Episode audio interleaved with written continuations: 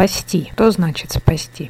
Очередная часть трилогии по-марсиански. Автор Диана Н. Шарапов. Аудиоверсия. Помогать здоровым, богатым как видите, достаточно просто. Я же не сказал абсолютно здоровым людям. Мой образ жизни, кочевой и непритязательный, вполне меня устраивал до определенного момента пока я в морозный день не оказался как-то раз на остановке. Дорогу перебегала женщина, ничем не примечательной внешности. Вместе с ней у ног бежал маленький щенок. Уверенно так передвигался. Казалось, что он ничей. Подбородок грязный, в сосульках. Хотел погладить, но он не дался. Да уж, общественный владыка марсиан. Решатель гуманитарного психологического кризиса человечества. И могу помочь даже ему. Ну куда его взять? Снял телефон, выложил позже в сеть. Ну куда там? Ничем это не помогло.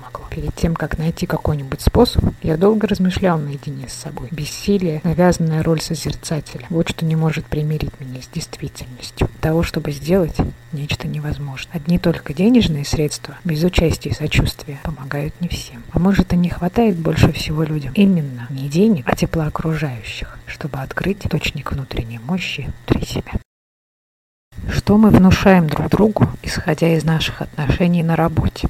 Профессионализм включает личное участие и эмоции. Обязывает тебя не смеяться, не подумав перед этим, не опасно ли это для карьеры. Квалификация включает в себя владение искусством равнодушия. Иначе ты получишь слишком низкую оплату своего труда. Когда ты достигаешь положения в обществе самостоятельно, естественным образом утрачиваются и человеческие чувства, такие как сострадание, жалость, прощение и восхищение чужими достижениями. Для личной пользы нужно говорить комплименты только в свой адрес. И так возвыситься в чужих глазах, не уступая дороги коллегам, даже если правы они и страдают дела предприятия. Зачем же тогда люди совершенствуют робототехнику, заставляя ее быть компаньоном пожилым и инвалидам, если сами стараются подражать бесстрастию и беспощадности? Может быть, нашим зеленым изобретателям обогнать землян лет на сто, наделать идеальных банковских служащих и офис-менеджеров, менеджеров. Замените роботами всех, кто работает без праздников и выходных. Но представители спецслужб заявляют, что такие разработки использованы в ходе боевых действий. Это сильный аргумент.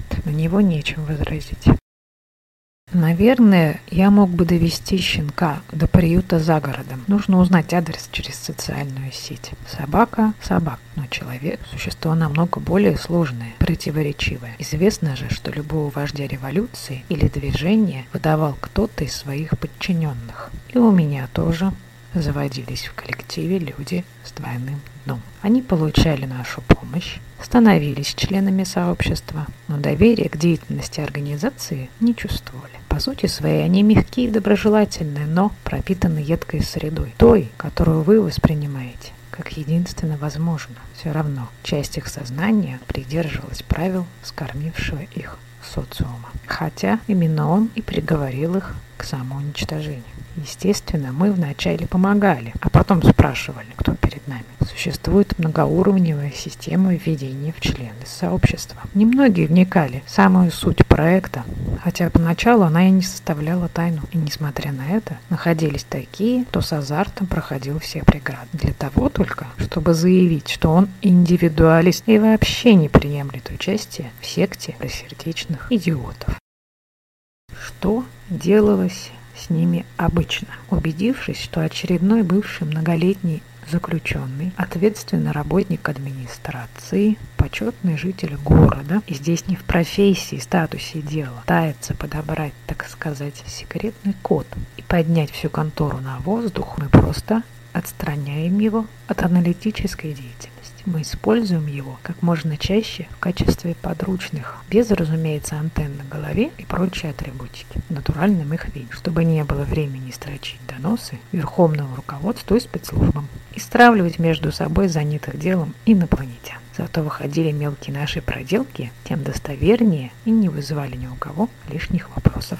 Социальные сети долгое время вызывали у меня только снисходительную усмешку. В самом деле, нельзя же относиться всерьез к анонимным аккаунтам, потому что за ними могут стоять неживые люди, а нанятые тролли, жулики, играющие на жалости и тому подобное. Но встретив того самого щенка мимоходом, я поискал сообщество, помогающее бездомным животным. Пришлось отбросить те из них, которые явно занимались чем-то другим. Лучший способ проверить деятельность такой группы – подписаться и отслеживать. Объявление типа «Возьмите с улицы собачку и кошку», выходило больше десяти штук за суд. Одно сообщение было примечательно. Сообщество публично открещивалось от своего бывшего участника.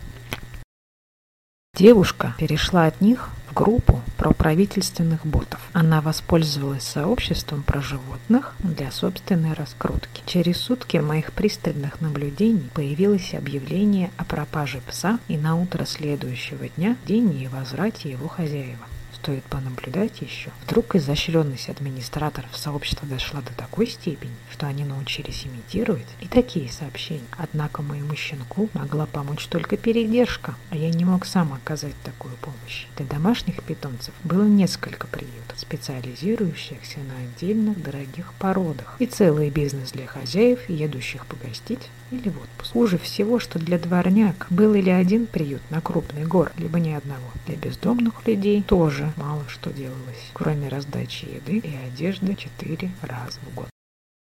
Мониторинг группы продолжительностью в полтора месяца позволил сделать неутешительный вывод. Для хозяев, ищущих своих сбежавших в оттепель питомцев, группа вывесила специальную инструкцию. Для эффективного поиска советовалось расклеивать бумажки на деревьях и фонарных столбах и дополнительно к этому поместить объявление в газету. Добавлю сюда еще один новостной сюжет. В нем рассказывались подробности содержания сбежавших домашних животных питомников. Кормом для обездольных собак и кошечного вида белые гранулы, от которых они дохли через месяц в страшных мучениях. Ну, а организаторы собирали средства от сердобольных гаража. Итак, помощь животным на деле оборачивалась разновидностью попрошайничества, известного издавна, как просить под ребенка. Здесь котенка щеночек. Вот и все про чудо социальных сетей и приютов для животных на общественных началах.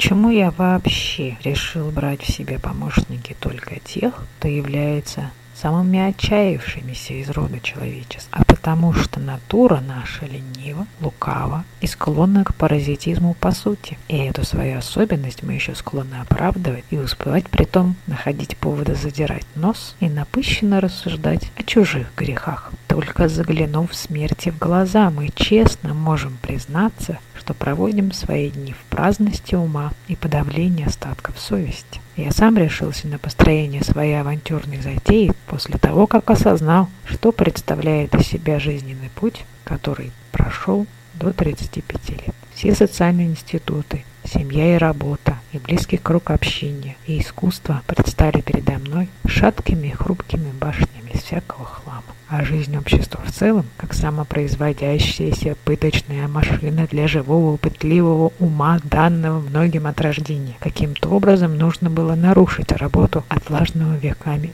механизма. Ударить бы в самую середину, а в ней сокрыты плотными слоями самые светлые устремления детских душ. Значит, предположил я, нужно вернуть людей обратно к заводским настройкам и предоставить им возможность пойти за своими мечтаем. Нет, я никогда не мнил себя новым мессией. Просто в нашей земной жизни мы слишком усложнили обустройство общественной жизни, так что душе совсем тесно стало в его биологической оболочке. С чего все началось у меня? Свои 35 лет один в целом свете, хотя никогда не предполагал того и не желал. И наоборот, прилагал все усилия к сбережению того, чем владел. Перебирая в памяти события пройденного снова и снова, я не мог прерваться и остановить сам себя в этом, и четко увидел и осознал следующее. Конечно, со мной произошел несчастный случай и стал источником бессонных ночей и горьких слез. Но были такие эпизоды в жизни, где я отметил эгоизм и холодность, проявленные к близким людям. Равнодушие и трусость к прохожим незримо привели к укреплению пыточного механизма, о котором я писал выше. Один я мог сделать только одно – думать. И напоминал сам себе пустой полиэтиленовый пакет, ставший игрушкой пыльной бури, нелепо кувыркающийся над многоэтажками. При всем при этом покажется невероятным, как из самого низкого социального положения мне удалось выйти. Прибавим сюда потерю близких людей, членов моей семьи. Наверное, мне помогло отчаяние, вернее сказать, открывшаяся внутри меня способность противостоять ему. Кроме того, меня поразило и ранило то, как люди легко распоряжаются чужими судьбами и на деле быстрее, чем на словах. В каждом из нас сидит неумолимый палач. Оставшись наедине с собой, я поставил перед собой высокую цель – разбудить от сна противоположное начало. Пусть мрачный старик со своими жуткими инструментами грустит молча в бездействии, а я сниму с себя мантию судьбы, сяду рядом с преступником и дам ему миску супа, где он, скорее всего, будет ждать бутылку водки